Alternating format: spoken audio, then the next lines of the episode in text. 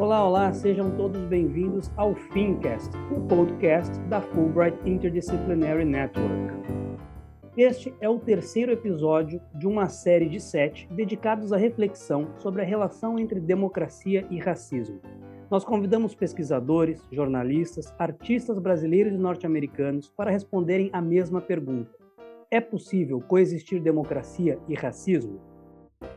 Hoje, quarta-feira, 20 de maio de 2021, eu, Luiz Pedroso, fiz essa pergunta para Creomar de Souza, fundador da Dharma Consultoria de Análise de Risco Político. Creomar, eu sei que a gente poderia conversar durante horas sobre o assunto e termos uma aula complexa sobre um assunto que é muito complexo. Mas, na tua opinião, breve e objetivamente, é possível coexistir democracia e racismo? Luiz, primeiro de tudo, é, muito obrigado pela oportunidade de conversar contigo. É, parabéns à Fundação Fulbright por esse projeto maravilhoso. E aqui eu tenho o melhor de, dos dois mundos, né? Porque participo de algo feito por uma fundação extremamente renomada globalmente e posso rever um amigo querido, graças à internet, que é você. Bom, respondendo a sua pergunta, meu velho, eu creio que, em termos ideais, nós podemos dizer que a democracia e o racismo são incompatíveis. E aí, por que eu estou falando em termos ideais? Porque quando nós partimos do princípio de entender as dinâmicas da democracia, o regime democrático tem como ponto de partida a igualdade política entre os cidadãos. Se todos os cidadãos são iguais e têm obrigatoriamente e necessariamente a possibilidade de peticionar suas demandas junto às esferas de tomada de decisão do poder público, uh, o fato é que um regime democrático não deve abrir espaço para condutas racistas. Agora, a partir desta resposta ideal, a gente tem também um segundo elemento que é muito importante, que é a política do mundo real. E nesta, infelizmente, nós temos que as pessoas, ressalvadas as suas diferenças, concepções e distorções sobre a realidade, acabam operando em lógicas que não são desejáveis. E aqui, se você me permite, isso cabe tanto para o racismo quanto para outros tipos de condutas discriminatórias, como o sexismo, eh, a perseguição às populações homoafetivas né, e outros tipos de ação que servem para desigualar os indivíduos. E aí nós temos que a democracia do mundo real e no século XXI enfrenta um enorme desafio, que é o desafio de clara e transversalmente combater esse tipo de ação. Fazendo o quê? E aí me parece que talvez esse seja um grande dilema para momentos e movimentos de polarização política como o que vivemos hoje. Né? Nós temos que há uma percepção construída no curso do tempo que deve ser posta como equivocada de que uma conduta antirracista, uma conduta antissexista, uma conduta é, que seja contrária à discriminação de populações homoafetivas ou de qualquer outro grupo, é, tem pertencimento político e partidário. Isso quer dizer o quê? Tal partido, tal grupamento político é mais aberto a esse tipo de conduta. Quando, na verdade, o que nós precisaríamos, e aí para fazer esse encontro do que é a democracia real do, com aquilo que seria a democracia em, em, termos ideais, é que esse tipo de postura fosse transversal. O que, que eu quero dizer aqui?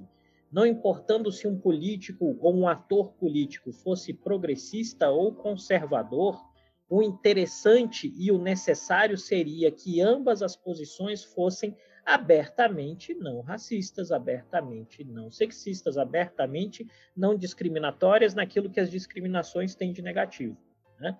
Só que, à medida que nós temos que a política também é um reino de paixões, estas paixões necessariamente vão gerando é, distorções, vieses, medos, e aí a gente tem um entroncamento entre aquilo que é a decisão racionalmente tomada e aquilo que são as emoções interferindo nesses comportamentos. O que, que eu estou querendo dizer?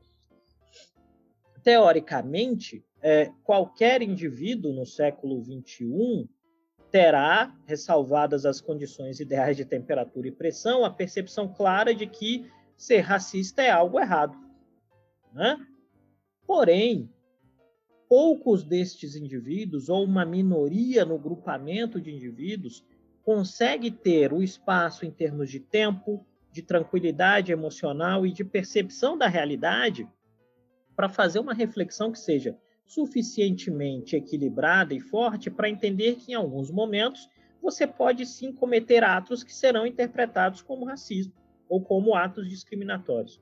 Eu creio que este dilema se torna ainda muito mais complexo quando nós encaramos, por exemplo, é um ambiente de polarização política muito forte, que é o que a gente vê hoje na, na, no caso do, do, panorama político brasileiro, mas que se reproduz em outras democracias ao redor do mundo. Né? Há um excesso de emoção na observação dos objetos e há um excesso de apego na forma como cada um dos indivíduos se aferra às bandeiras, e isso acaba gerando confusões. Eu creio que, em específico, aí a grande dificuldade será construir uma ponte de equilíbrio, um ponto ou uma ponte que gere, leve a um caminho de equilíbrio em que lideranças políticas mais moderadas, por exemplo, possam conseguir diminuir as tensões de lado a lado e, independente de estarem posicionadas à direita à esquerda, no conservadorismo ou no progressismo, elas possam efetivamente dizer que são antirracistas. E aqueles que, em algum sentido, se colocam como favoráveis a esse tipo de conduta discriminatória devem acabar tendo que responder na, é, a, a, a lei, né? onde você tem as legislações próprias que possam permitir o tipo de punição por esse tipo de conduta. Excelente, Creomar. Te agradeço mais uma vez por ter aceitado o nosso convite, por me permitir conversar contigo e te rever, e em nome da FIM, por essa resposta, que, como eu coloquei lá no início, é um assunto muito complexo, mas que de uma forma bem objetiva você conseguiu contribuir muito para essa discussão. E aproveito, Creomar, para te convidar e convidar todos aqueles que estão nos assistindo uh, para acompanharem ao vivo no dia 25 de maio, às 18h30, no canal no YouTube da Comissão Fulbright, o debate Uma Luta, Duas Américas, George Floyd, Racismo e Ferramentas da Opressão é um dilema para a democracia? Esse debate, Creomar, é, vai estar na semana que vem, mas te agradeço de novo, te desejando já um, uma, um ótimo restinho de semana. Luiz, muito obrigado. Sempre uma alegria poder conversar contigo, que é um amigo muito querido, e também uma honra participar dessa iniciativa da Fundação Fulbright. Espero que contribua positivamente para o debate, para a melhoria do cenário político e do combate ao racismo no Brasil, nos Estados Unidos e onde quer que seja necessário. Um abraço, meu velho. Maravilha, meu amigo. Um grande abraço. Tchau, tchau.